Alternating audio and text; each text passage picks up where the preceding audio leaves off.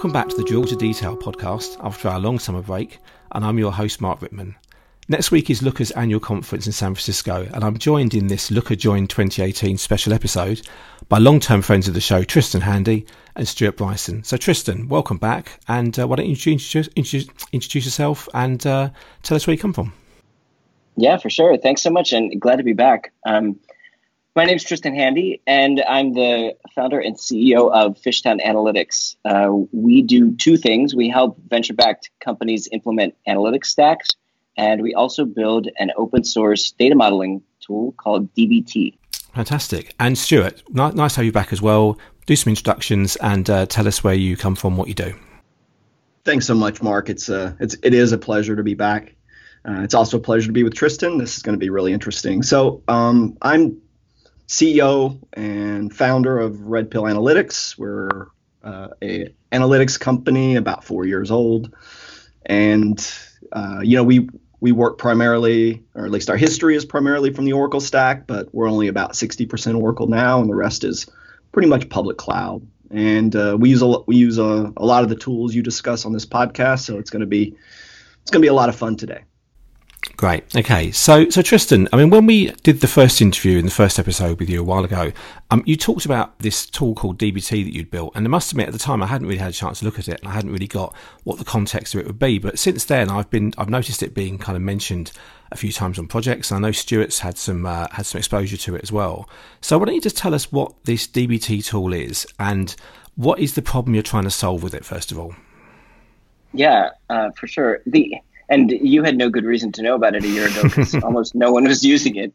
Um, but so DBT stands for Data Build Tool. Um, it is currently it is a purely command line tool um, that helps analysts model data in their data warehouses. Um, and it, it really grew out of uh, a need that I had uh, working at my last company.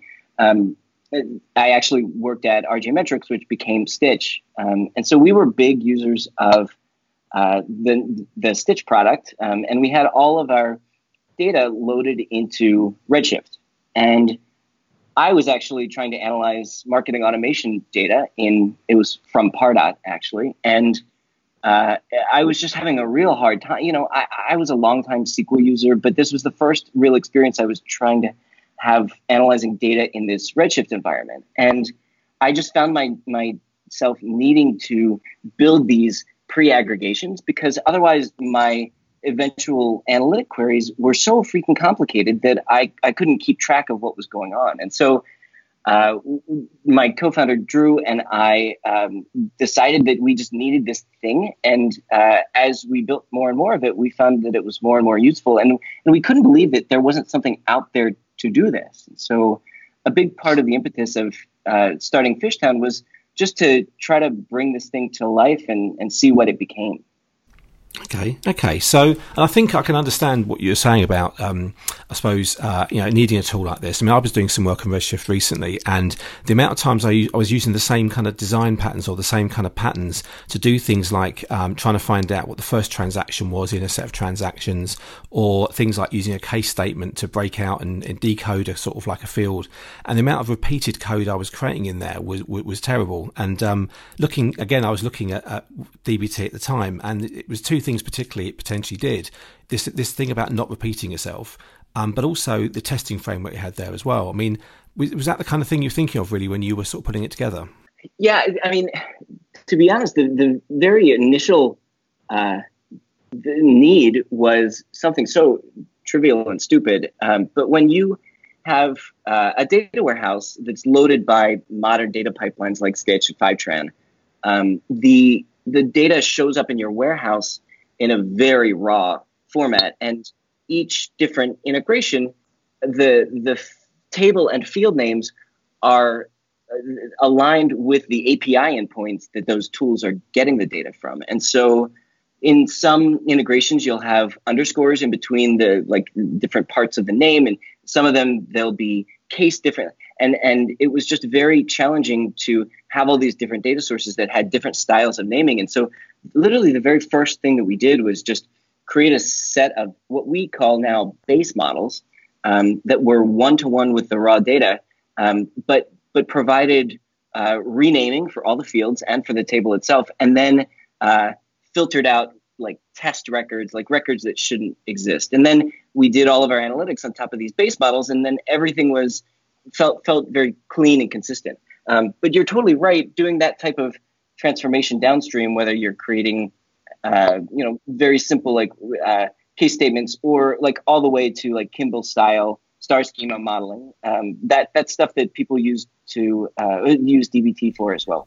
Okay, so Stuart, I mean, you've been looking at DBT, and, and, and you know you've got quite a background history in, in, in suppose templated code and ETL tools and so on. What was it that interested you about about DBT, and, and you know what was it that you know I suppose made you think this is worth looking at really?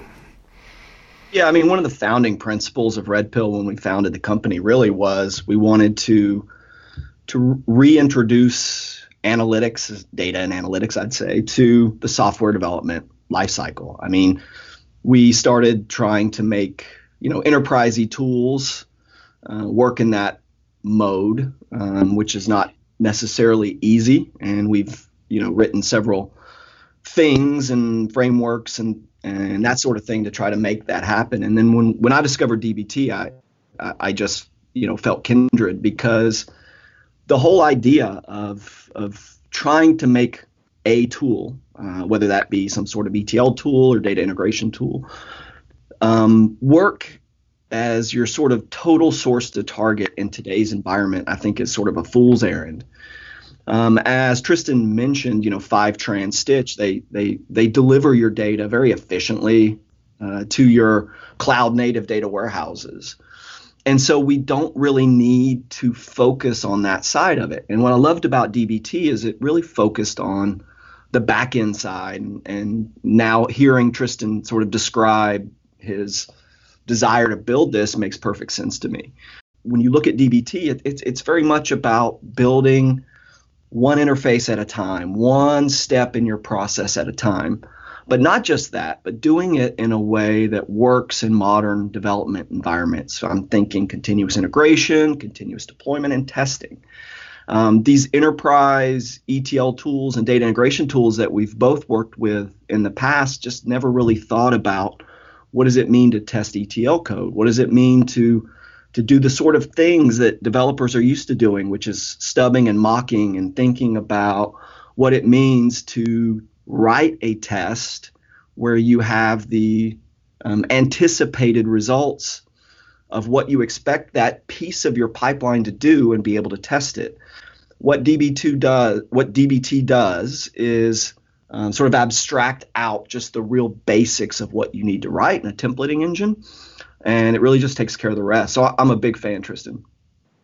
Thanks, I really appreciate that. Um, yeah, and uh, you did a way better job there than than uh, I've ever done before. So I, I, need to bring you along when I'm trying to convince people to use it. Um, Tristan, I mean, so for, for anybody, I what we've described here is, is interesting, and, and and it's almost like an abstract sense. You've described, you know, reusable code and, and templating and so on. But Tristan, just maybe at a very kind of basic level, explain. Um, you know, I mean, what is DBT in terms of how people would, might might kind of encounter it and, and, and install it and use it and so on? Because it's it's like writing SQL, from my understand, but it's in a, in a reusable kind of templated way and so on. I mean, what, how do people actually use the product? Yeah, um, so the goal is to make data engineering accessible for analysts, and so. Uh, there are certain things in the workflow that are a little bit un- uh, unusual for analysts to have to do, but I think that we've tried to make the whole process as accessible as possible. So you you install DBT by firing up your your command line and you do a brew install DBT. Um, and the install process is fairly straightforward at this point. Um, you make a blank project, you supply some database connection credentials, and then you you get to work um, writing transformations. And every uh, new fi- new SQL file that you create in your project becomes a new table or view.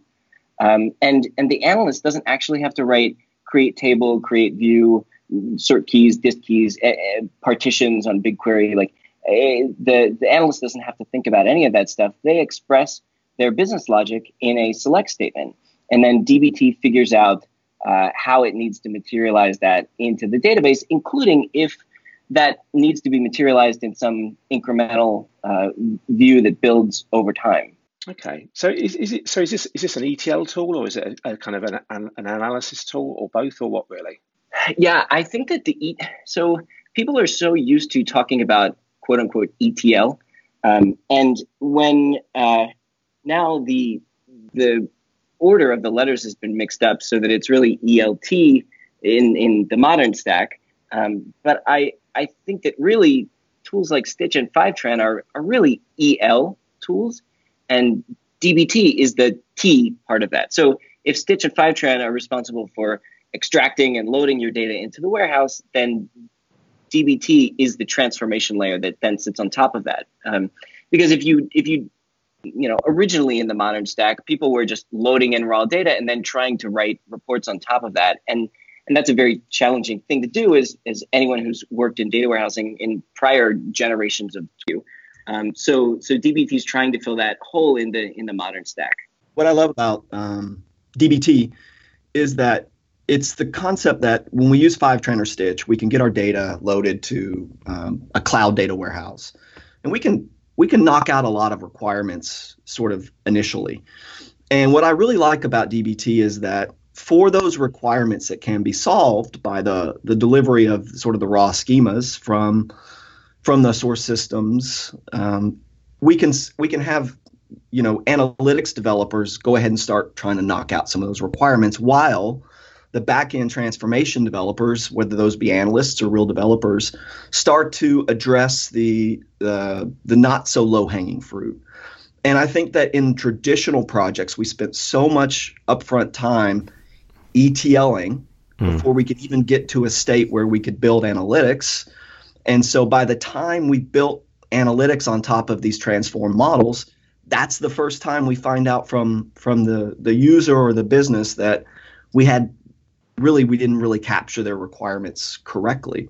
What I love is that we can go ahead and start building analytics, building it on the Fivetran or Stitch delivered data models, get some stuff in front of the, the user or the business, start iterating with them, and then DBT reacts to sort of those requirements and those discussions in a way that's really easy.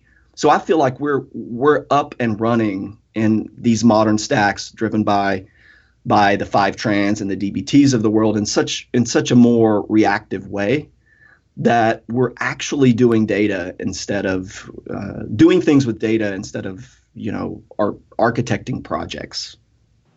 The uh, one of the main goals uh, was to have like really fast iteration speed because, like you said, uh, the the process of like answering a question is you're going to do some analysis in a front end tool, and then you're probably going to do some modeling.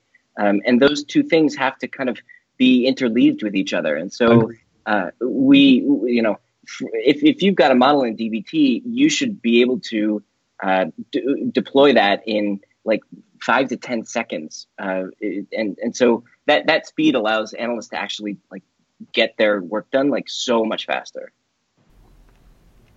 Okay, okay, and uh, that that's quite an interesting sort of lead into something else I wanted to talk to you about, Tristan, and actually also to Stuart as well. I mean, about about um, I think the last the last podcast we talked we talked about the kind of the the analytics market and the the sort of technical stacks and so on at that point. And since then, you kind of did a podcast or you did a webinar, I think, with uh, Mode Analytics, um, and you generally talk about things being uh, well. T- tell you, you know, you tell us what what do you think what do you think the, the sort of the software stack, the analytics stack is like at the moment, and where do you think it's kind of going? And uh, I mean, just start start off by saying that, and then we'll kind of maybe have a discussion around that with Stuart as well. Yeah, um, I, I, think that there are uh, several pieces of the analytics stack that has kind of evolved since uh, Red, Redshift was released in, I guess that was 2012 or 2013. Um, but but the advent of Redshift, I think, is kind of the the forcing function that really caused the the modern analytics stack to come into existence. It was uh, first Redshift, and then uh, both Fivetran and Looker came out at a really similar time. Um, then you start seeing tools like Snowplow pop up to dump data directly into Redshift, um, and so you and, and, then DBT came along in, in 2016, which was, uh, I guess, uh, Matillion's another good mm. tool that, that fits in that layer of the stack.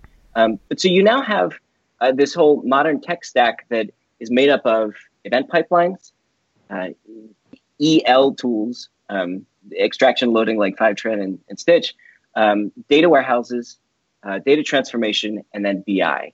So these these five layers. And what what I think is so interesting um, is that the the layers of the stack have been very stable for the past several years, and and even at this point, the players in each of those parts of the stack have have remained fairly consistent. There there haven't hasn't been some brand new BI tool since the era of like Looker Mode Periscope um, to come out and like grab a ton of the, the market. Um, so I think that we're starting to see things kind of stabilize a little bit for this kind of era of the tech stack.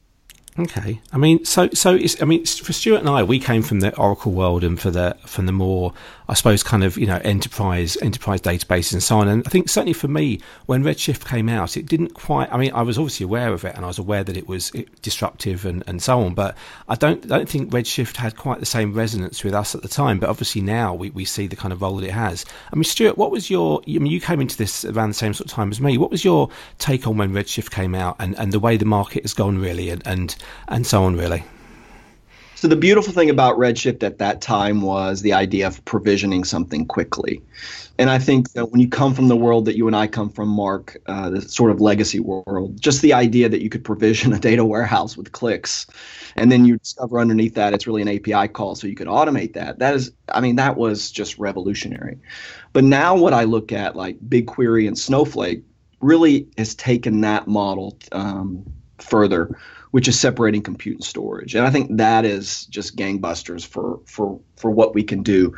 And I'm sure Redshift's going to address some of these issues for for its you know it doesn't quite have the elasticity that that the other two I mentioned have. But I, I think the idea of I, I mean Mark on these on these legacy projects that we worked on so many years ago. I mean, how long did it take for the for the data warehouse machine to actually be stood up? I mean, you know, we always built in a couple of weeks in the project to kind of stand around and, and wait. And I, if that's the thing Redshift really changed, it is that you can you can get to work on on day one. Yeah, I think the worst one was that the project went for a year and a half, and the machine actually got delivered about a week after the project finished.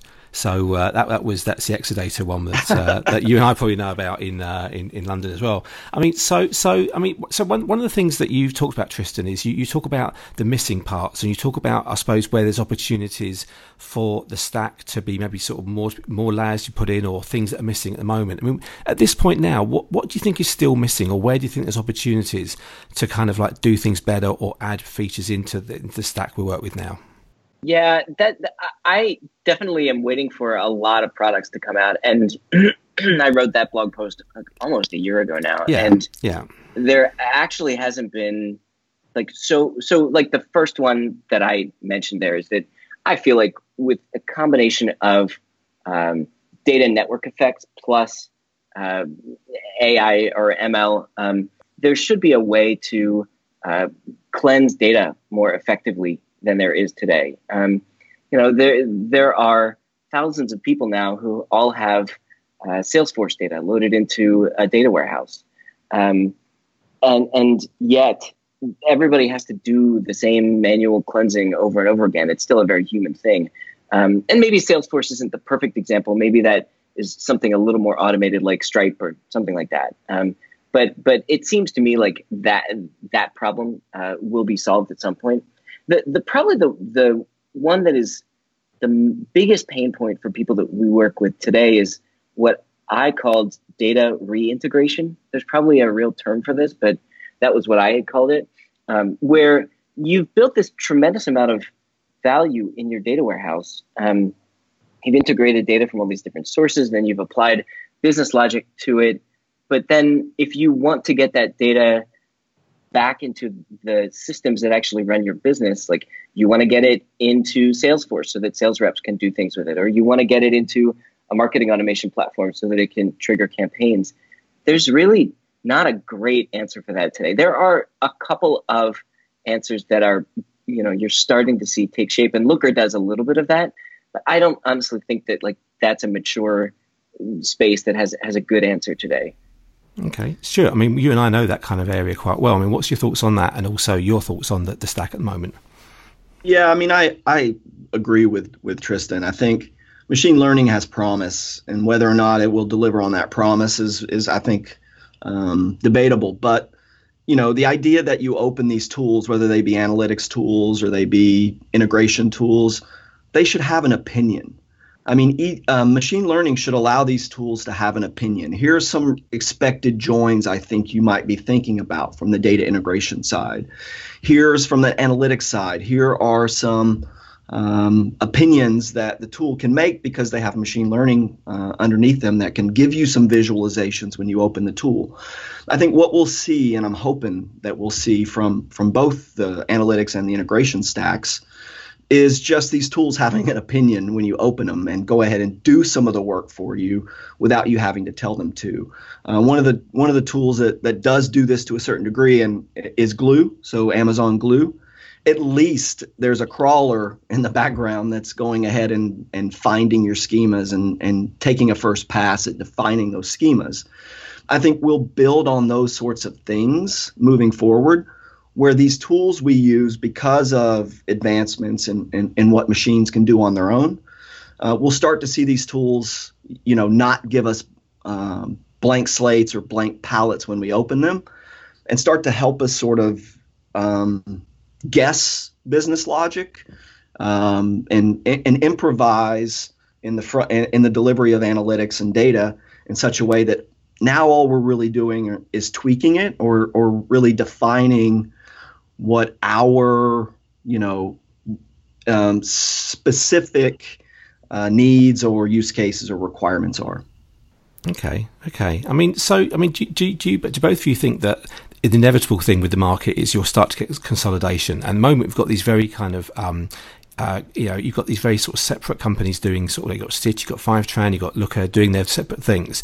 Do you think there's an opportunity or a need for, uh, for equivalent of, say, Oracle to come along to kind of buy up these companies and create an integrated stack? Or, I mean, Tristan, or do you think there's kind of, do you think there's benefit in having these things separate and modular now? I think that modular is more customer centric um, for the slice of the market that we work with. Um, the the you know VC backed startups are investing in smart data talent today, and uh, I think that people who want control, they want the ability to put together best of breed solutions. Um, is that the right solution for the enterprise? I, I, honestly don't really know the answer to that. It, it may not be, and historically, it, it clearly hasn't been. Um, one of the things that I do think is interesting from a consolidation perspective is that uh, the the warehouses um, and especially BigQuery um, are starting to do more than traditional analytics uh, under the, the the hood of like a SQL prompt, which I think is an interesting type of consolidation. They seem to believe that SQL is the lingua franca and the, that you're going to be able to do more and more things from from SQL. Like they they recently re- released this, uh, you know, regression. Like they, you can now create a quote unquote machine learning model inside of BigQuery, and then it, it automatically keeps the weights up to date, and you can query it directly in BigQuery, which is kind as of a cool. function call. I mean, as a function call. I mean, it's brilliant. Yeah. So, I mean, Stuart, I mean, we've seen this before. You know, we've seen from the Oracle world that, that kind of, you know, first of all, sort of consolidation, but also SQL being the lingua franca of everything is, is a story we kind of know well, really. I mean, is it, do, do, I mean, what do you think on this? Do you think there's going to be consolidation? I mean, also, I'm interested to understand from you, Stuart.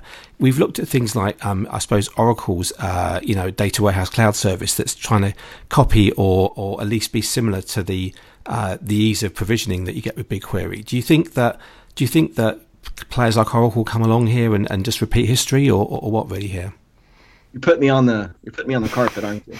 so, uh, so I think I, th- I, think what Oracle has today with their uh, autonomous data warehouses is more similar to say Redshift than mm. than is to say BigQuery or Snowflake, which is it's still very much local storage. It's still very much um, non-elastic, I'll say. Uh, I mean, there's definitely some elastic capabilities within uh, autonomous, and we've got a few customers using it.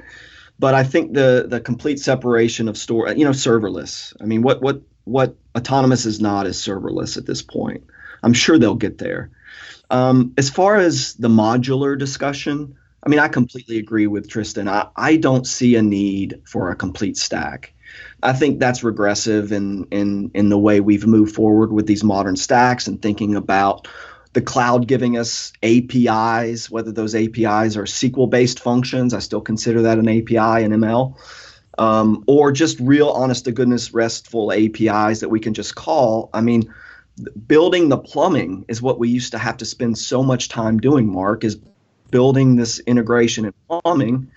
And actually, the cloud vendors are, are exposing that. I mean, you look at Looker, you look at Stitch, you look at Fivetran, you look at Mode. These things are all RESTful based. And the idea that we need some stack to put a layer on top of that that you know decreases complexity that they're already they've already done the final piece of this is just stitching the little bits together in the way that we want in the way that that that makes sense for our requirements.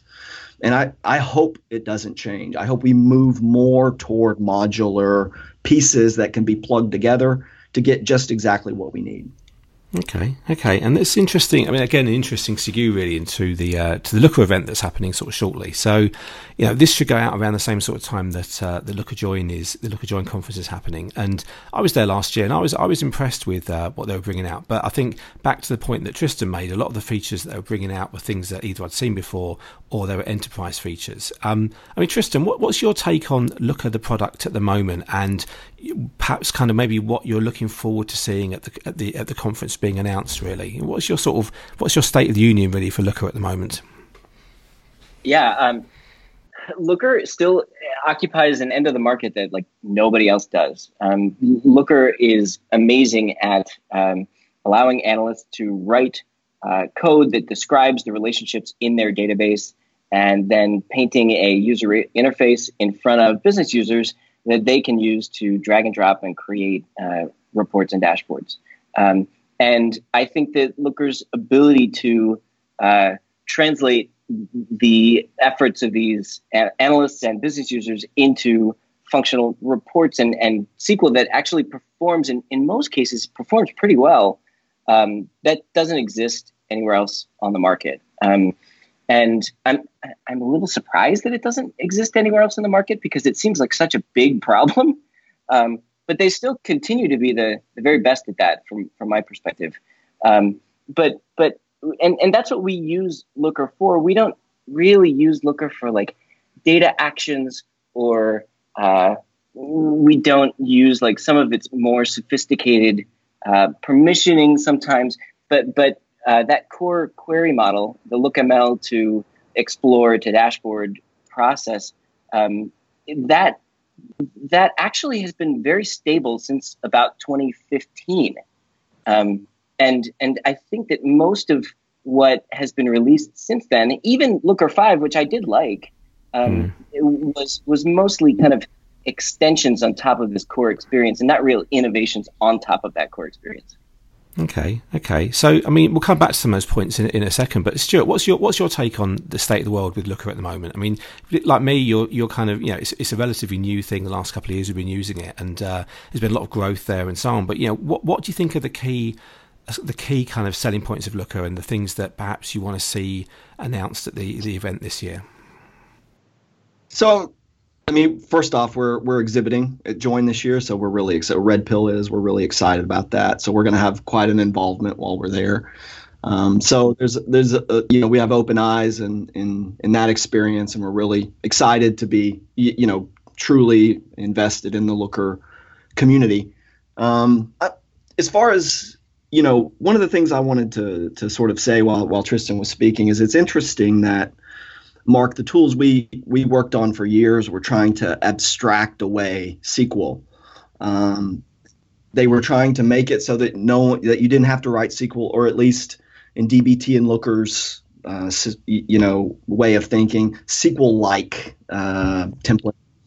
And while the all the big data technologies were moving back to SQL at the same time, I think it's interesting that at some point in the enterprise tool set, it was decided that SQL was not, or SQL like things were not the way to um, express data. And I think at the, I haven't seen anything that expresses data effect, as effectively as SQL.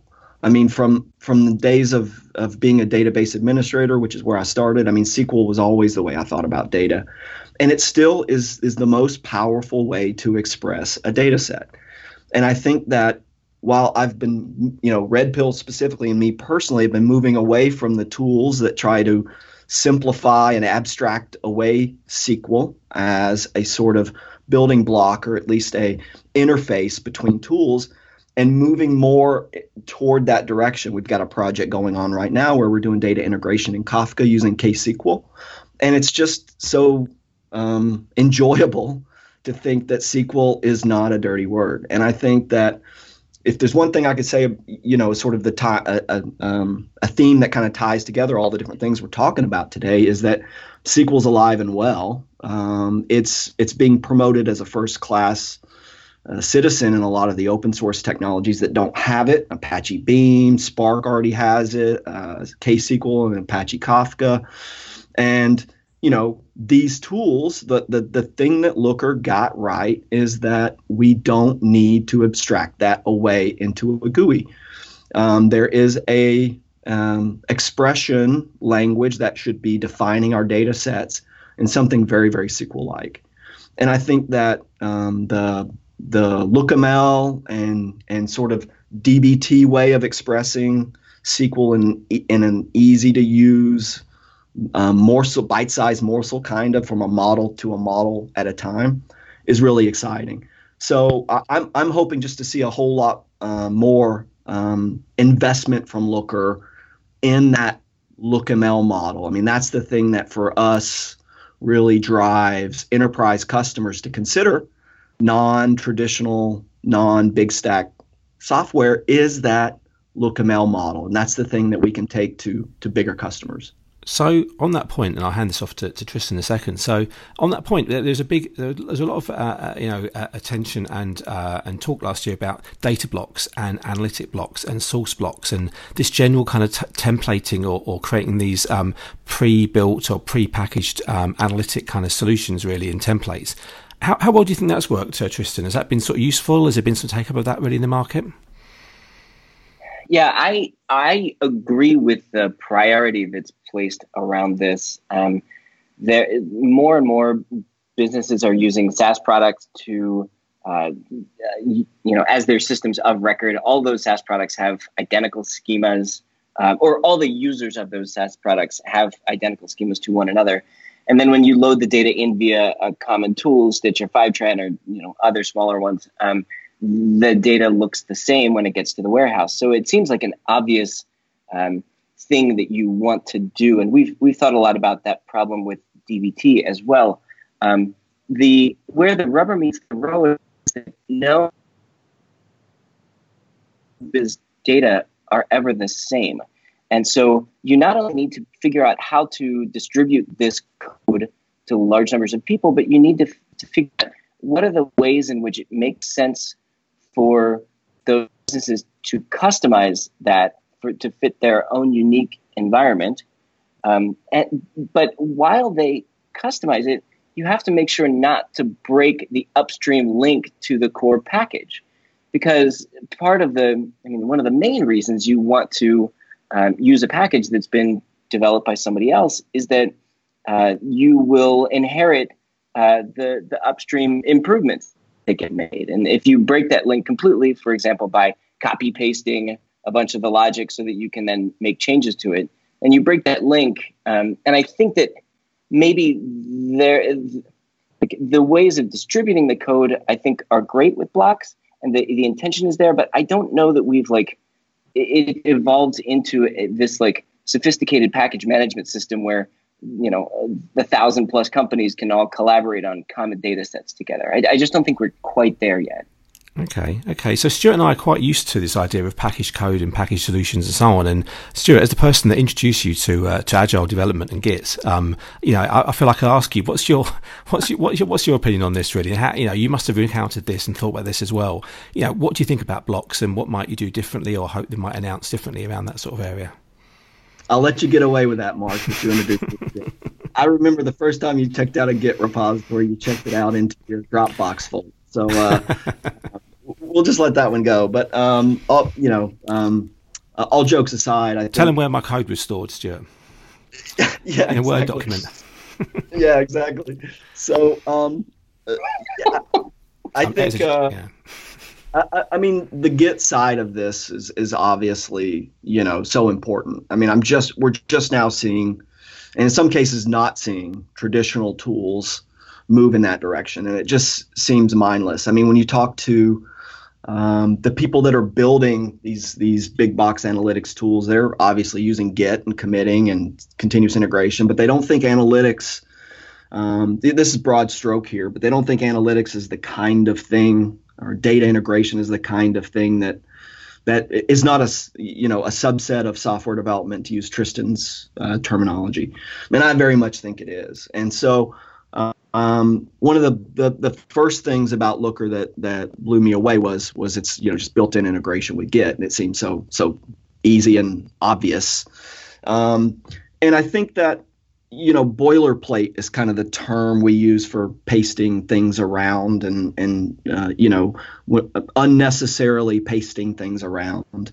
And you, you know I I absolutely hope to see more enhancements from Looker in that direction to make, um, you know, inheritance more sort of a first class development style. They do have um, LookML extends, so you can sort of define core models and extend them. And I think that's a, a great move in the right direction. What it, it only allows you to extend on top of something that's been built but true inheritance allows you to override. And I think what would be great is to see the extends functionality allow us to start doing easy overrides of things that exist in, in sort of core packages. And I think when we, if we see that, and hopefully we will, it, when we start to see that, I think it'll it'll be easy to express a difference between a core model as just sort of an incremental change. And I think that's hopefully I'm not putting words in your mouth, Tristan, but I think that's kind of what you're hoping for. Yeah, I, I think that that's right. Um, and and sometimes it's it's really very basic stuff. Um, I think that the ability to just specify configuration parameters for blocks in in just variables um, would be nice. And and the way that Looker frequently deals with state um, in the liquid layer is is a little bit wonky, and you can't always do the things that you want with it. Okay, okay. So, I mean, as well as obviously the Looker event is in a week's time, but um, in terms of the kind of the open source market and, and just generally other innovation you're seeing in the market and analytics, I mean, Tristan, yeah, certainly DBT is open source, isn't it? But what else is there you're seeing from the uh, other vendors and, and open source kind of projects and that sort of thing as well? Yeah, I um, I've been tracking a couple of open source BI tools um, Metabase and Redash um, for several years now.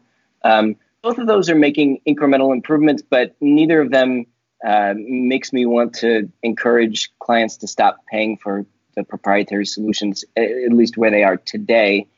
Um, there is uh, GitLab, which is a, an open source uh, GitHub competitor.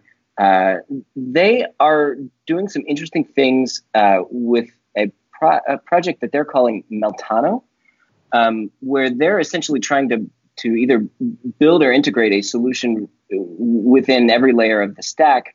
And one of the areas where they're spending most of their time is the BI layer. And they, um, I, I, don't know exactly when they're planning on like revealing that to the world, but I've had the opportunity to see a couple behind the scenes look at looks at that, um, and it, it is pretty exciting. So I, I do think that uh, we are going to continue to see the open source uh, infrastructure at every layer of the stack continue to to move forwards.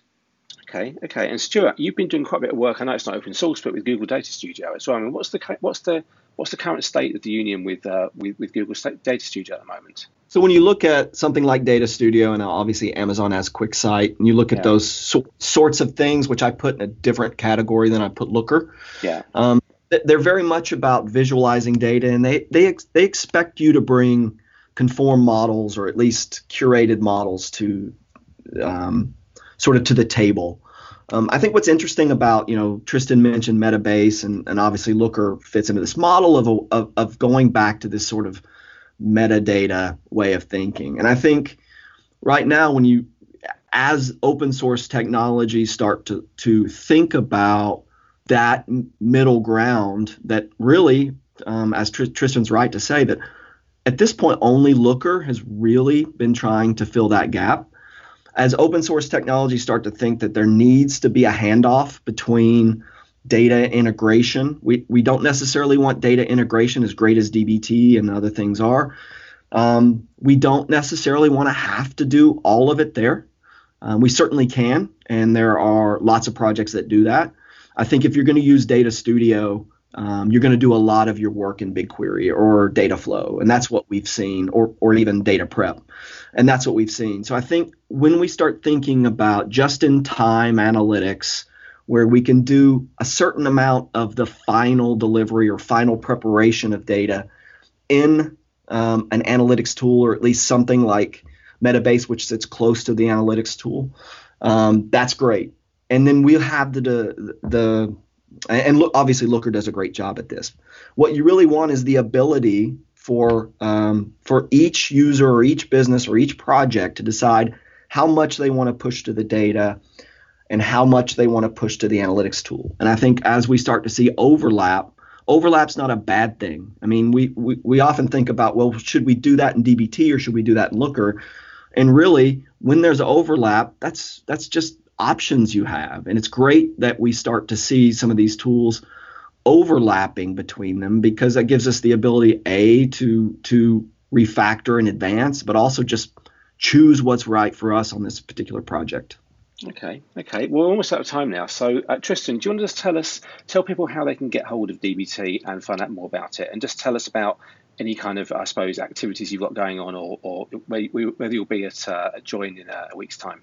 Yeah, uh, we will be at Join um, as attendees, but we're also having a uh, a pregame event um, on the uh, the evening of registration, where everyone's going to hang out, talk about their usage of DBT, and then head over to registration altogether.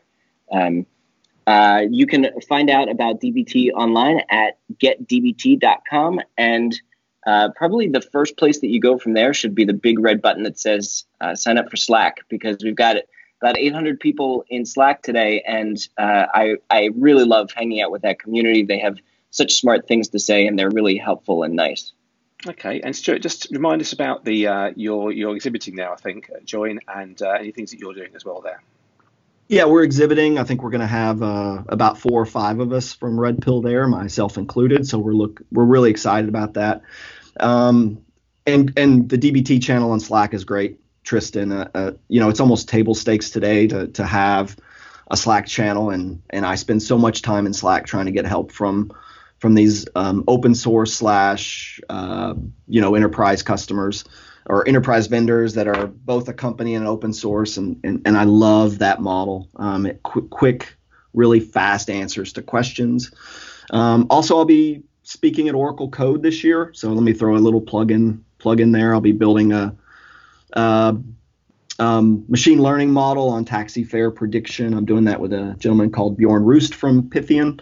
So, uh, so anybody that's out there that's going to be going to Oracle Code, uh, check me out there. Excellent. That's good. Brilliant. Well, uh, it's been great speaking to you both, and uh, thank you very much for coming on the show. And uh, hopefully, I'll see both of you at Join in a couple of weeks' time. Thanks so much. Talk to you soon.